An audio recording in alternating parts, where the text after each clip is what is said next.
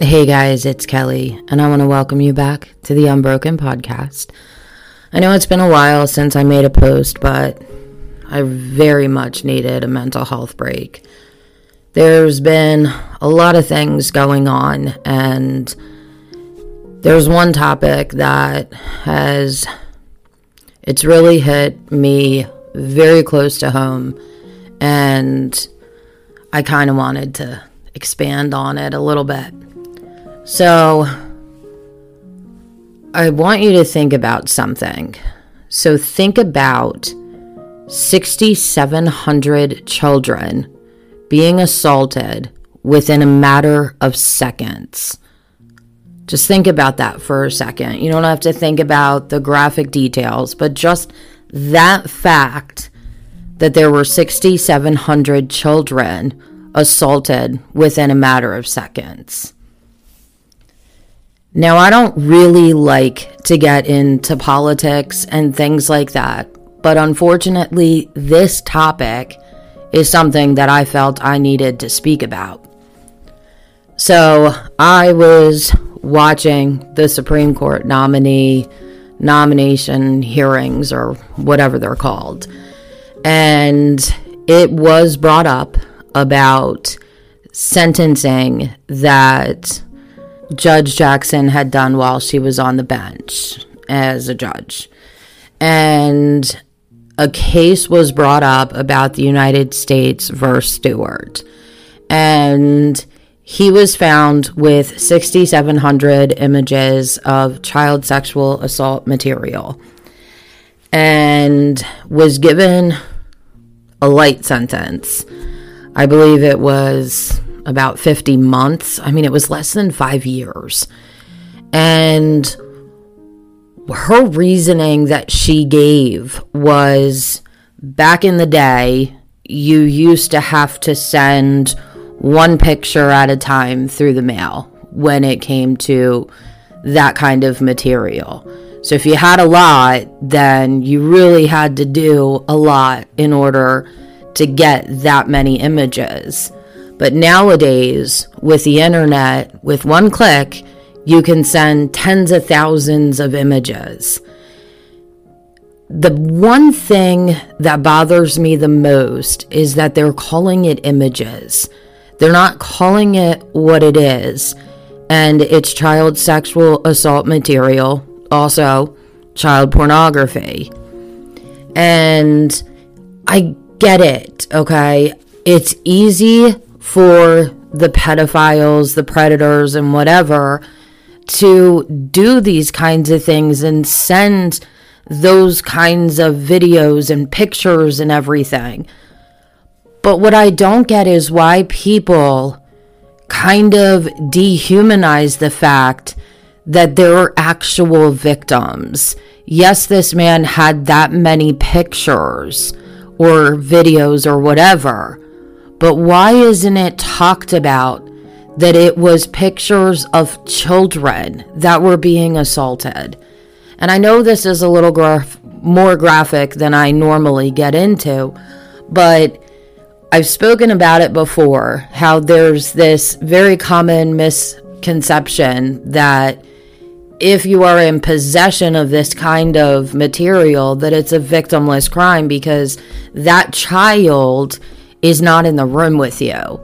And I kind of understand it to a point, but that child was still assaulted, and that child was violated. And that picture or that video was shared with thousands of people, maybe even tens of thousands, maybe even up to millions of people. We don't know and it never goes away. So, giving someone a lighter sentence because it's easier to obtain that amount, somehow she was trying to justify that it wasn't as aggressive as it would have been if it was back in the 90s or pre internet days. So, does that make what happened to that child less because it can be shared so quickly on the internet. Does that mean that those images can go away? Because they can't. Once it's on the internet, it's out there forever.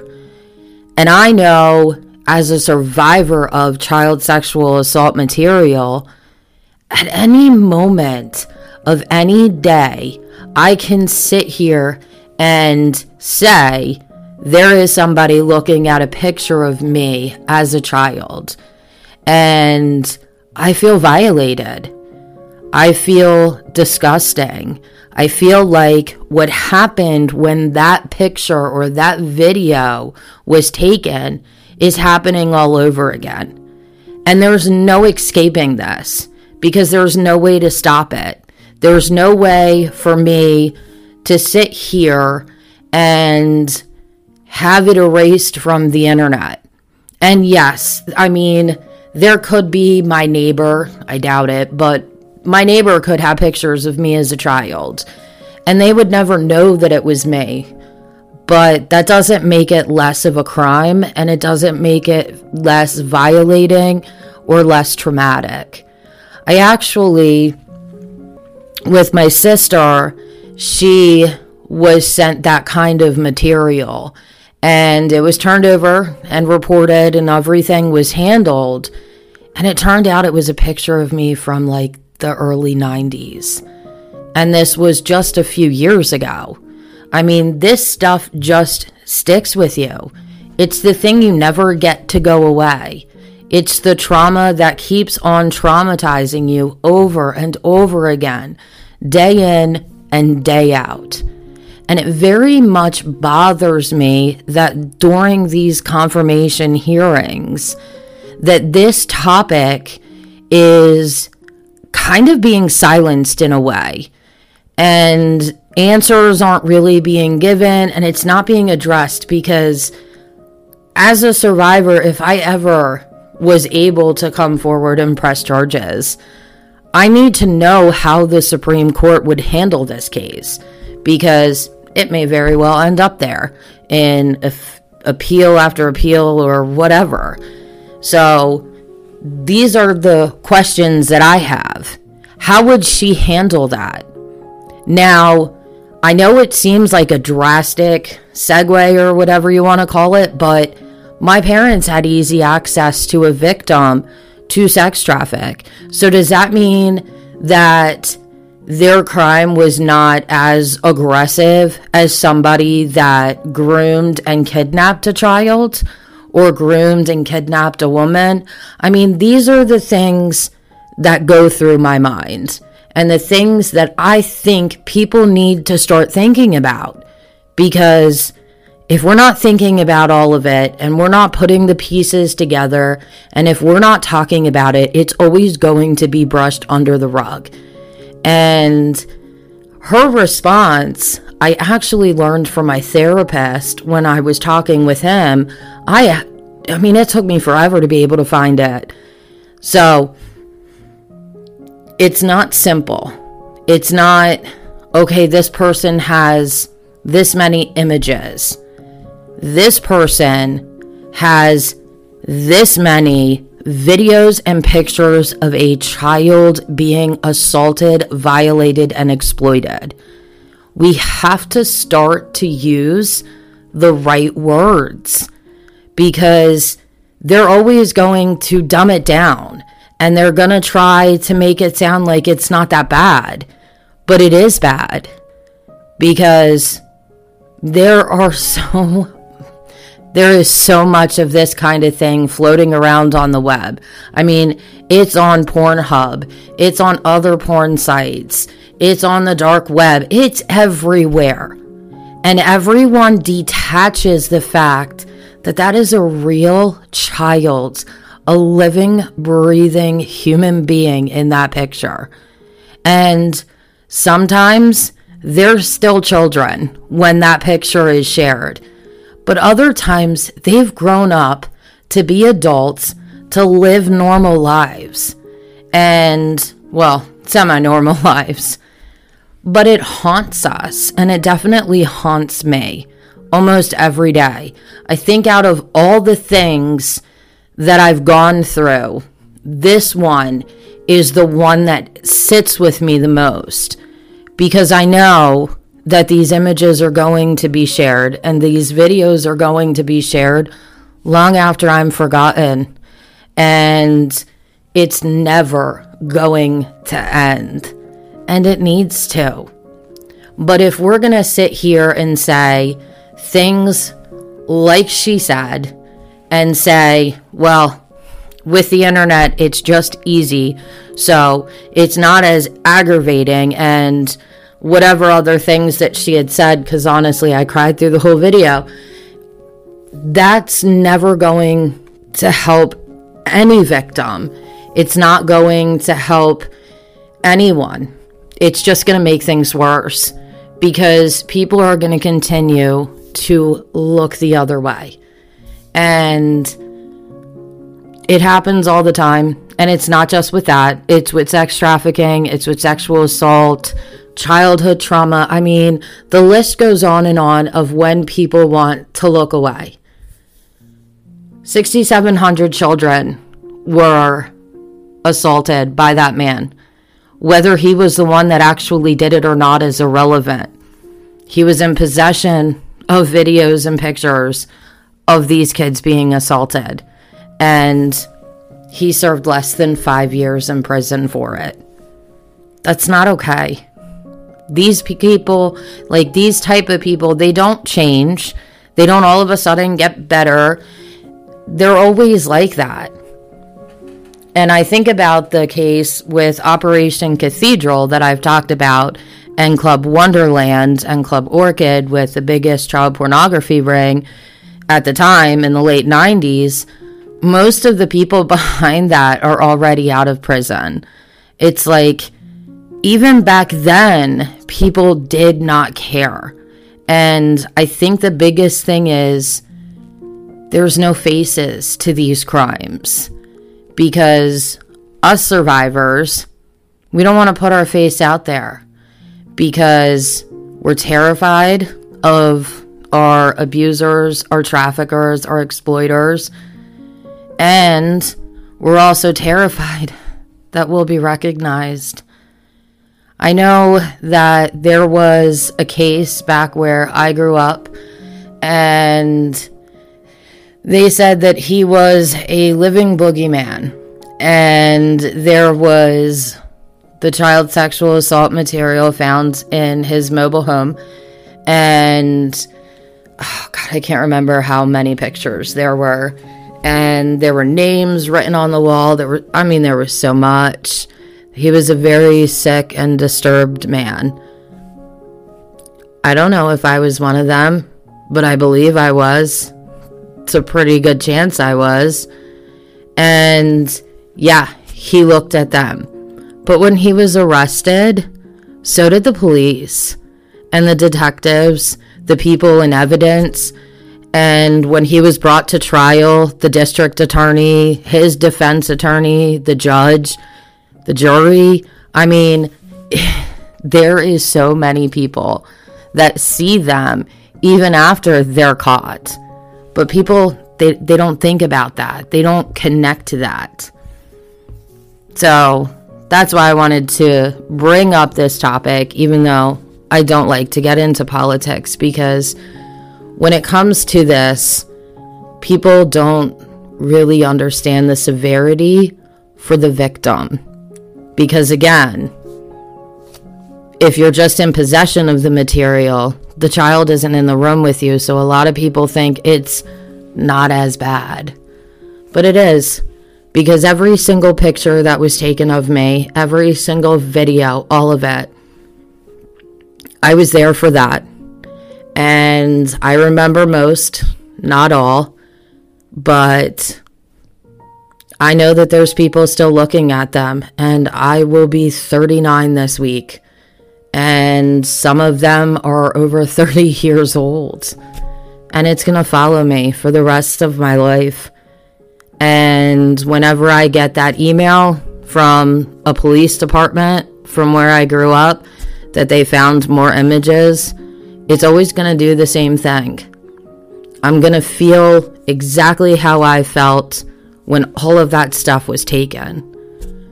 So I ask, when you sit and think 6,700 children being assaulted in a matter of seconds, that's what distribution of child pornography or child sexual assault material literally is. It's not a victimless crime, and it is an assault on a child. And when we talk about it, we have to say that. We have to stop talking about it in a way that makes it sound not as bad we have to say the graphic details ish.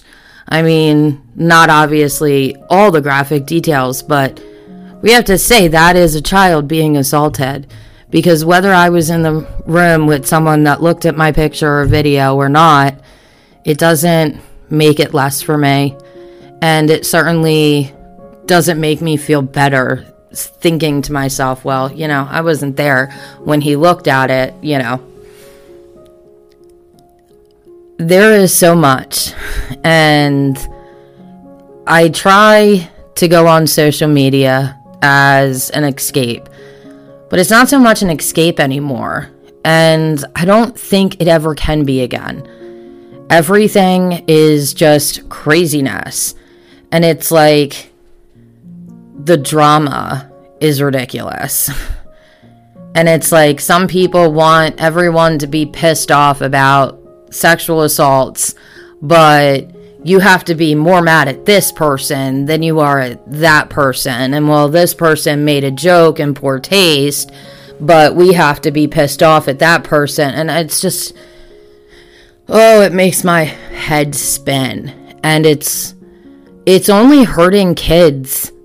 I mean, I literally saw another video today about the Navy SEALs going into a cargo ship in the Suez Canal, and there were children in there, and blah, blah, blah, blah, blah.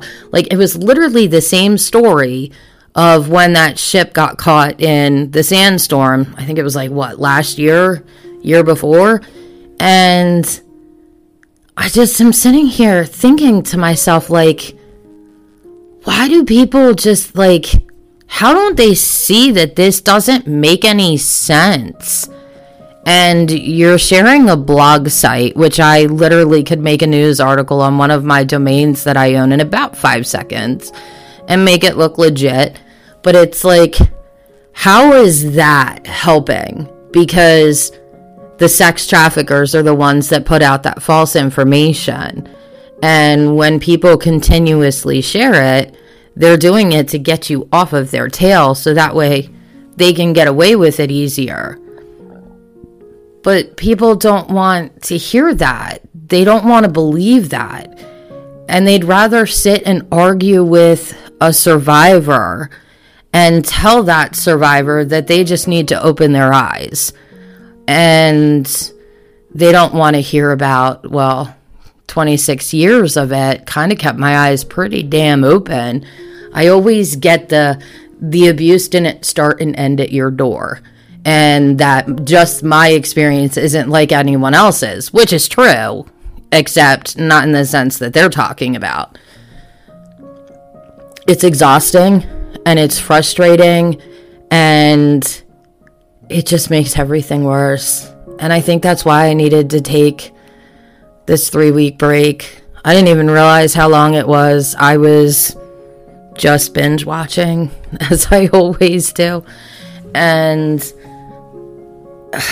I open back up social media and it's just like the same regurgitated stories from two years ago. And I'm sure another one will come up soon.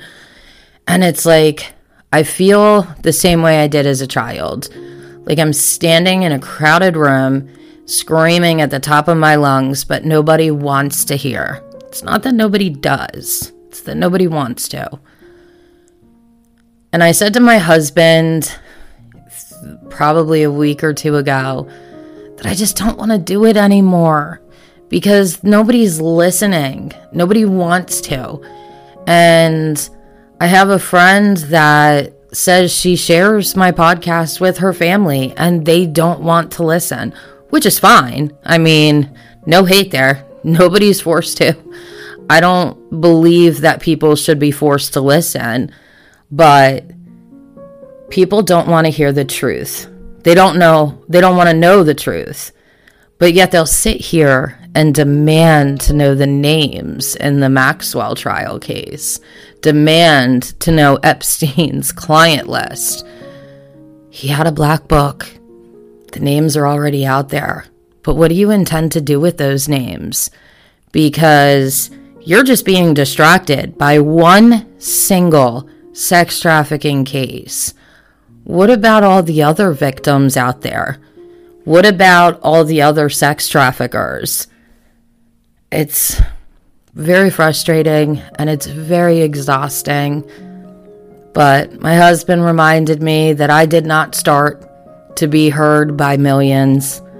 I started to be heard by just one. And I started this to reach just one person. And hopefully, I am reaching someone. And I know I have. I've had many survivors reach out to me and victims as well that I'm currently helping out with escaping. And that matters. That matters a lot but I feel like it's not enough. I feel like I can't do this on my own anymore. When I was being sex trafficked, some of the most horrible things happened, and I learned at a very young age that there are things out there that are worse than dying and worse than death. And I experienced them, and I survived them. And I know a lot of people don't like the phrase, what doesn't kill you makes you stronger, but for me, it's true. For me, it did make me stronger because it's like, what is anyone gonna do that's worse? Nobody's gonna hurt me worse than my family has. Nobody is going to betray me worse than them. And certainly nobody's going to say anything to me that's worse than what has already been said. So I do feel like I got a lot of strength from my trauma. And I don't think it was just the surviving part. I think the strength from the trauma helped me survive. And that's my opinion. Other people have their own. But if we're going to do anything and we're going to sit here and say that we're fighting the fight to save these children, save these women, save these men, from being sex trafficked, from child sexual assault material, from childhood sexual assault. I mean, the list goes on and on. Then we actually have to do that. And we can't do that if we're hiding behind conspiracy theories. We're not admitting that child sexual abuse material is an actual living, breathing child.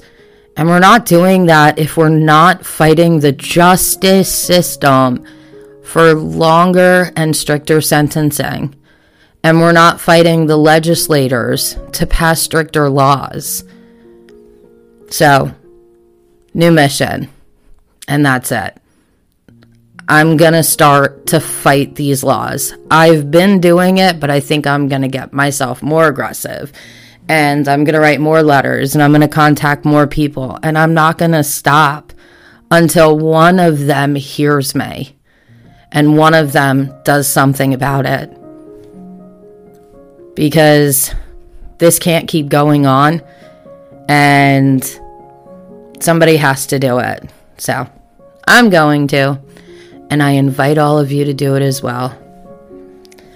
I'm going to leave it there tonight because I'm still not feeling good and I've had a massive headache for the past two days. My neck has been stiff with tension, and it's just been a nightmare for the past few days. So, I would like to thank you for all the love and support and the patience while I took a much needed break. I really feel like I got myself together and I can keep pushing forward.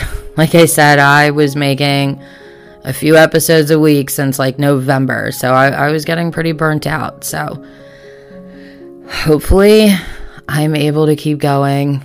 And I'm so thankful to have my husband and my friends that keep me going. But if you really want to stop and sex trafficking and all of this pain that happens to children and adults, and you really want to make a difference, don't just make a video and slap a hashtag on it. Write your legislators, write the justice system. I mean, we can make a change. We just have to do it together. And there's enough of us that want to fight this, and I think we can actually do it. So, again, thank you for the continued love and support, and I will talk with y'all soon. Have a good one.